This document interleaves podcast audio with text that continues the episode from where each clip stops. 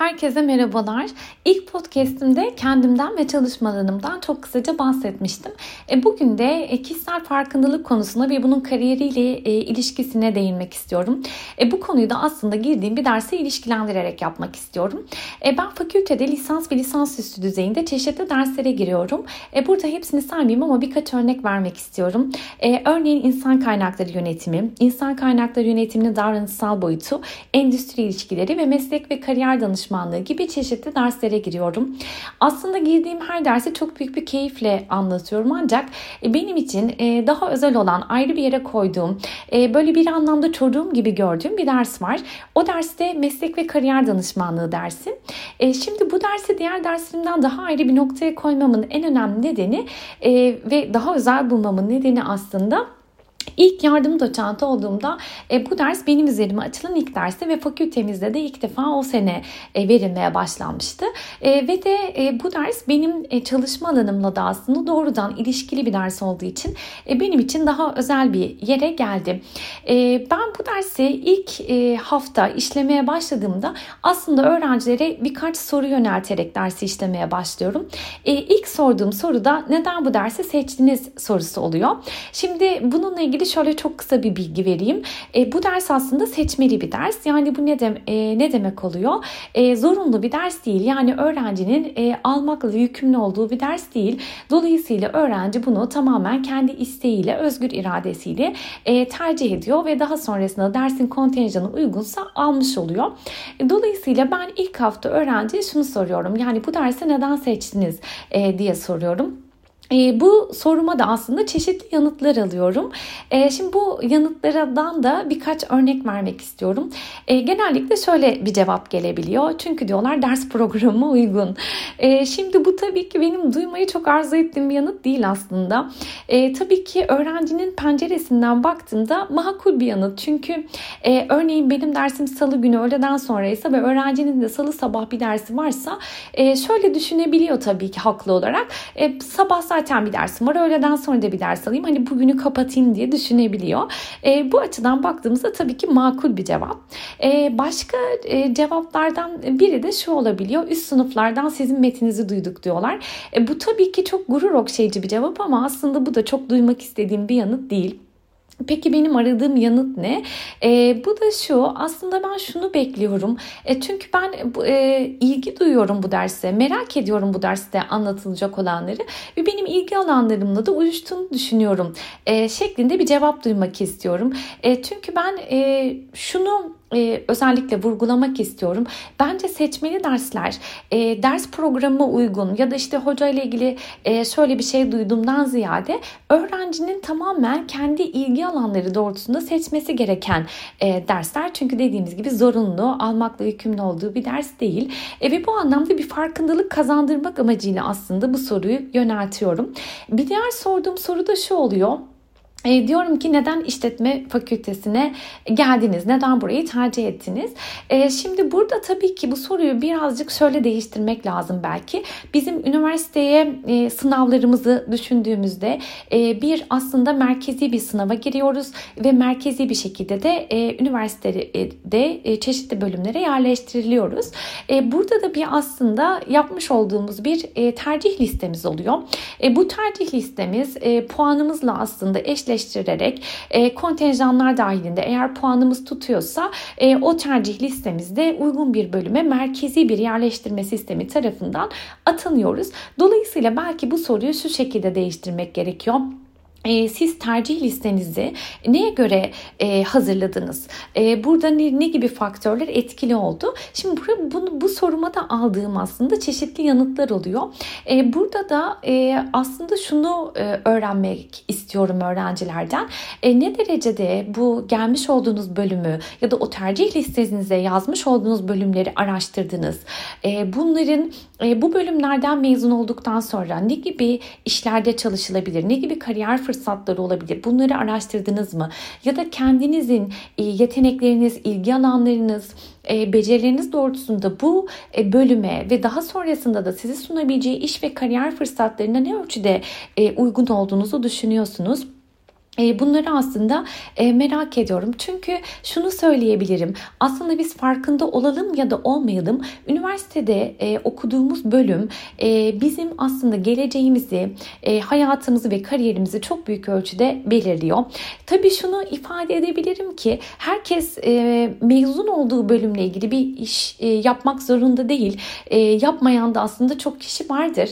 Ancak buna rağmen şunu vurgulamalıyız. Buraya gelerek aslında e, her bir öğrenci yani kendi seç e, şu anda okuduğu bölüme giderek aslında bir seçim yaptı ve bundan sonrasında aslında bu seçimi çok büyük bir ölçüde etkileyecek. E, sonrasında bu sorulardan sonra öğrencilere bir form dağıtıyorum. Bu formda da çeşitli sorular var. E, as, e, bu soruların da hepsini e, saymayayım ama birkaçından bahsetmek istiyorum. Örneğin şunları soruyorum. Yani ilgi alanlarınız neler? E, yetenekleriniz neler? Becerileriniz neler? İyi olduğunuzu düşündüğünüz alanlar neler? E, veyahut da e, çok da aslında iyi olmadığınızı düşündünüz. Yani e, kendinizi eksik hissettiğiniz bir anlamda gelişim alanlarınız neler? E, gibi sorular yöneltiyorum. E, şimdi e, öğrenci bu soruyu aldığında e, pardon bu formu aldığında bazen çok hoşlanmıyor. Yani nereden çıktı bu form? Hani şimdi de bunu dolduracağım e, gibi düşünebiliyor bazen. Bazıları çok istekli dolduruyor. E, sonrasında doldurduktan sonra da biz bunu e, irdeliyoruz hep birlikte. Yani ben e, sorular soruyorum. İşte buna ne yazdınız, şuna ne yazdınız gibi. E, ve orada da yazmalarının da aslında bir anlamda alt metnini de incelemeye çalışıyoruz.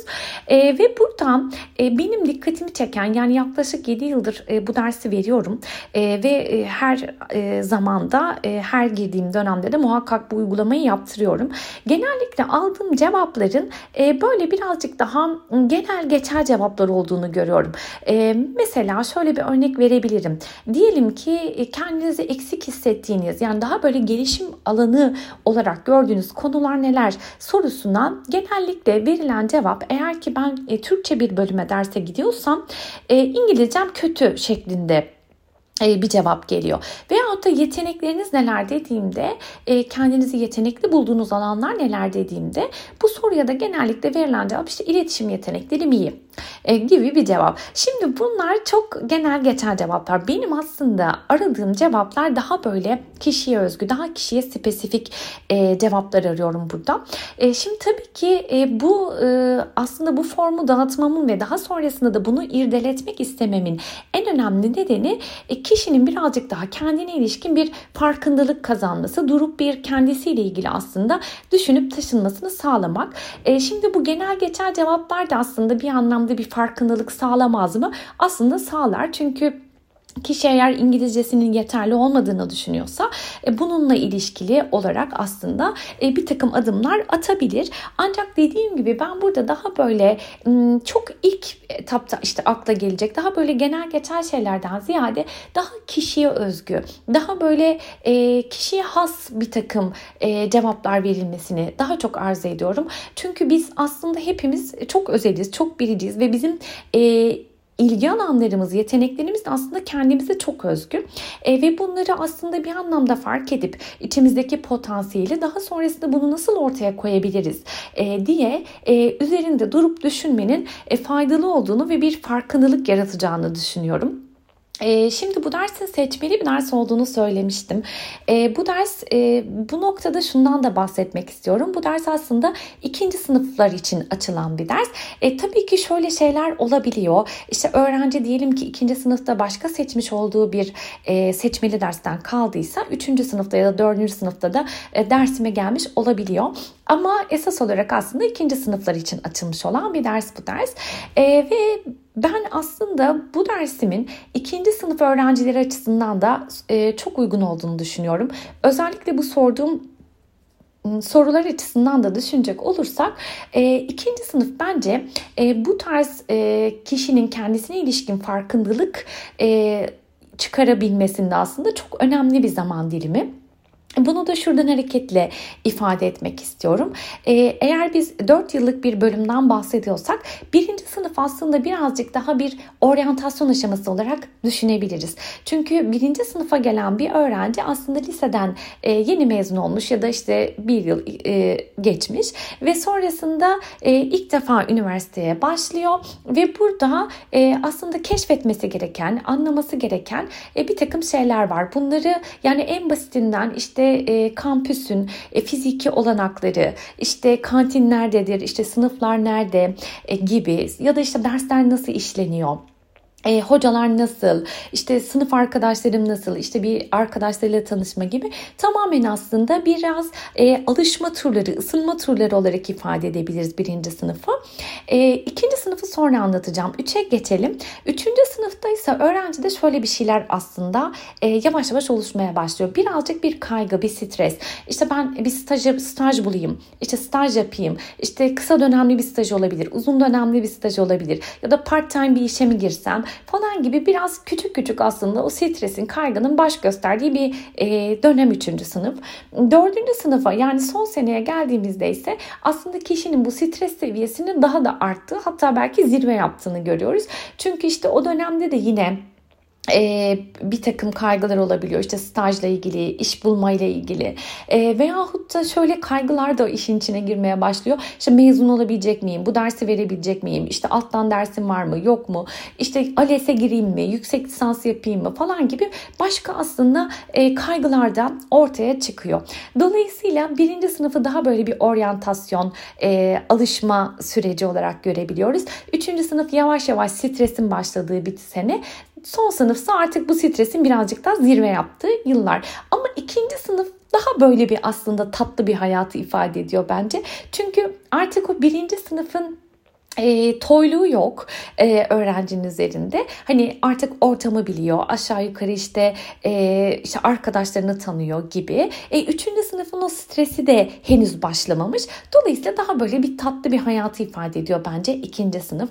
Dolayısıyla bence bir öğrenci özellikle o e, oryantasyon aşamasını da geçtikten sonra henüz o stres, kaygı e, gibi şeyler onu sarmadan önce bence ikinci sınıfta kendisiyle ilgili bir fark farkındalık kazanması için e, çok önemli bir e, zaman dilimi olduğunu e, söyleyebilirim. E, şimdi burada tabii ki e, şunu ifade etmek istiyorum. Eğer beni şu anda dinleyen ve ikinci sınıfı geçmiş olan öğrenciler varsa veyahut da e, hali hazırda çalışma hayatında olan kişiler varsa şunu düşünsünler mi? Ya burada şu anda ikinci sınıf öğrencilerine yönelik bir şeylerden bahsediyorlar. Biz bu podcast'i kapatıp gidelim diye düşünsünler mi? Bence düşünmesinler. E, çünkü şunu söylemek istiyorum. E, biz e, sadece aslında e, öğrenciyken henüz hayata atılmıyorken e, oturup kendi kendimizle ilgili bir farkındalık kazanmak değil, e, hayatımızın her anında aslında kendimizle ilgili e, bir farkındalığa sahip olmamız gerekiyor. E, çünkü şunu söyleyebilirim, e, bir insan sonuçta değişiyor. E, beklentilerimiz değişiyor. Yani hayattan beklentilerimiz veyahut da hayatın bizden beklen, beklediği şeyler değişiyor.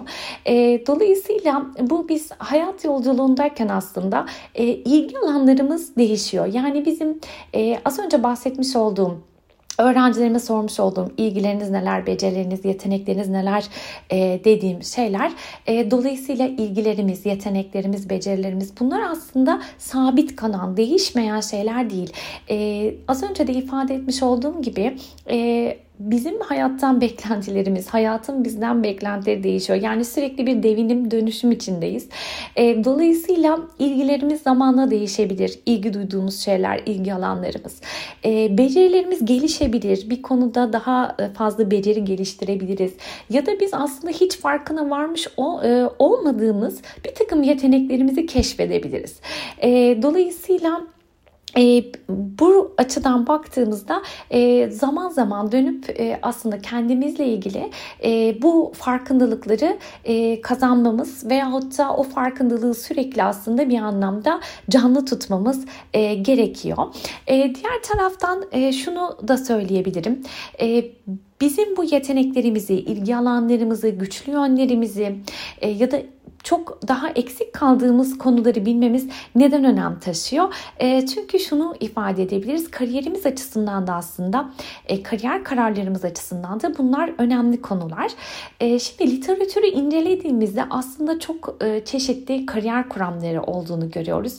Yine kariyerle ilişkili geliştirilmiş ee, çok fazla model de var.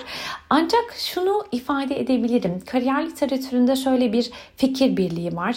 E, o da şu, e, kariyer gelişiminde benliğin rolü. Yani bunun e, çok e, önemli vurgulandığını görüyoruz. E, şimdi burada tabii ki benlik dediğimizde e, bu çok derinliği olan bir konu aslında. Hatta yani şu anda e, çok kısa dakikalar içerisinde anlatılabilecek bir şey değil. Çok derinliği olan bir konu. Ancak şunu ifade edebilirim yani kısaca tanımlamam gerekirse e, benlik aslında bizim kendimizi nasıl gördüğümüz, kendimizi nasıl değerlendirdiğimiz ve bir soruyla ifade etmemiz gerekirse aslında ben kimim sorusunun cevabı bir anlamda. E, dolayısıyla benlik kavramı dediğimiz şeyin içine e, bizim kendi kendimizi değerlendirmemiz giriyor. Yani ben e, kişilik özelliklerimi hatta bunun içine fiziksel özelliklerimizi de dahil edebiliriz.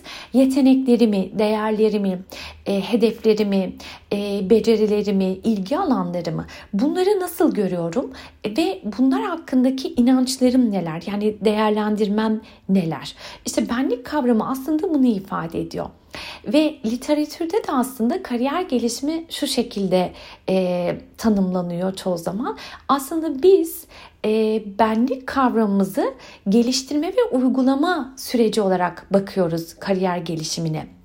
Ve de benliğimizi aslında iş rollerimizle hayata geçirebildiğimiz sürece aslında kendimizi daha iyi, kendimizi belki de iş hayatımızda, kariyerimizde daha tatmin olmuş, daha memnun, daha mutlu hissediyoruz. Hatta şundan bahsetmek istiyorum. Geçenlerde bir makalede okudum. Yani e, yabancı bir makale, uluslararası bir makale ve beni gerçekten çok etkiledi. E, çarpıcı bir cümle bence. E, şöyle ifade ediyor. E, az önce de söyledim. E, kariyer gelişimini biz benlik kavramını aslında geliştirme ve uygulama süreci olarak ele aldığımızda e, şöyle diyordu makalede. E, biz benliğimizi eğer ki iş rollerimizde hayata geçiremiyorsak o zaman diyor benlik kendini boşlukta hisseder. Yani bu bana gerçekten e, çok çarpıcı ve çok anlamlı geldi. E, hatta Şöyle söyleyebiliriz. Eğer ki biz benlik e, benliğimizi e, iş rollerimizde hayata geçiremiyorsak ve bir boşluk hissi oluşuyorsa bizde e, bir memnuniyetsizlik hissi aslında e, bu benliğimizi uygulamaya koyabileceğimiz daha başka roller arıyoruz hayatımızda. E, bu da aslında şimdi buna burada girmeyeyim. E, daha da çünkü uz- uzayabilir. Bunu ilerleyen podcastlerde onlardan da bahsedebiliriz. E, ancak bu gerçekten bence çarpıcı bir cümle. Dolayısıyla Dolayısıyla buradan da hareketle şunu ifade etmek istiyorum. Ee, bizim yaşımız kaç olursa olsun. Çünkü şunu söyleyeyim e, hayatımda ne yapacağım, kariyerimde ne yapacağım sorusu sadece kariyerinin başındaki kişileri ilgilendirmiyor aslında. Yani günümüzde o kadar dinamik koşullar var ki hepimizi ilgilendiriyor e, ne yapacağımız. Dolayısıyla bizim yaşımız kaç olursa olsun ya da biz kariyerimizin hangi evresinde olursak olalım aslında dönüp kendimizle ilgili yeteneklerimiz, becerilerimiz, ilgilerimiz, e, değerlerimizle ilgili iyi olduğumuz noktalar veyahut da kendimizi eksik hissettiğimiz hissettiğimiz noktalarla ilgili sürekli bir e, farkındalık içinde olmamız e, gerekiyor e, ve bunları dolayısıyla bu potansiyeli belki de doğru yerlerde, doğru işlerde ortaya koyabilmek için. E, bugün e, bundan bahsetmek istedim. Kişisel farkındalığın öneminden bahsetmek istedim. E, beni dinlediğiniz için çok teşekkür ederim ve hepinize farkındalıkla dolu günler dilerim.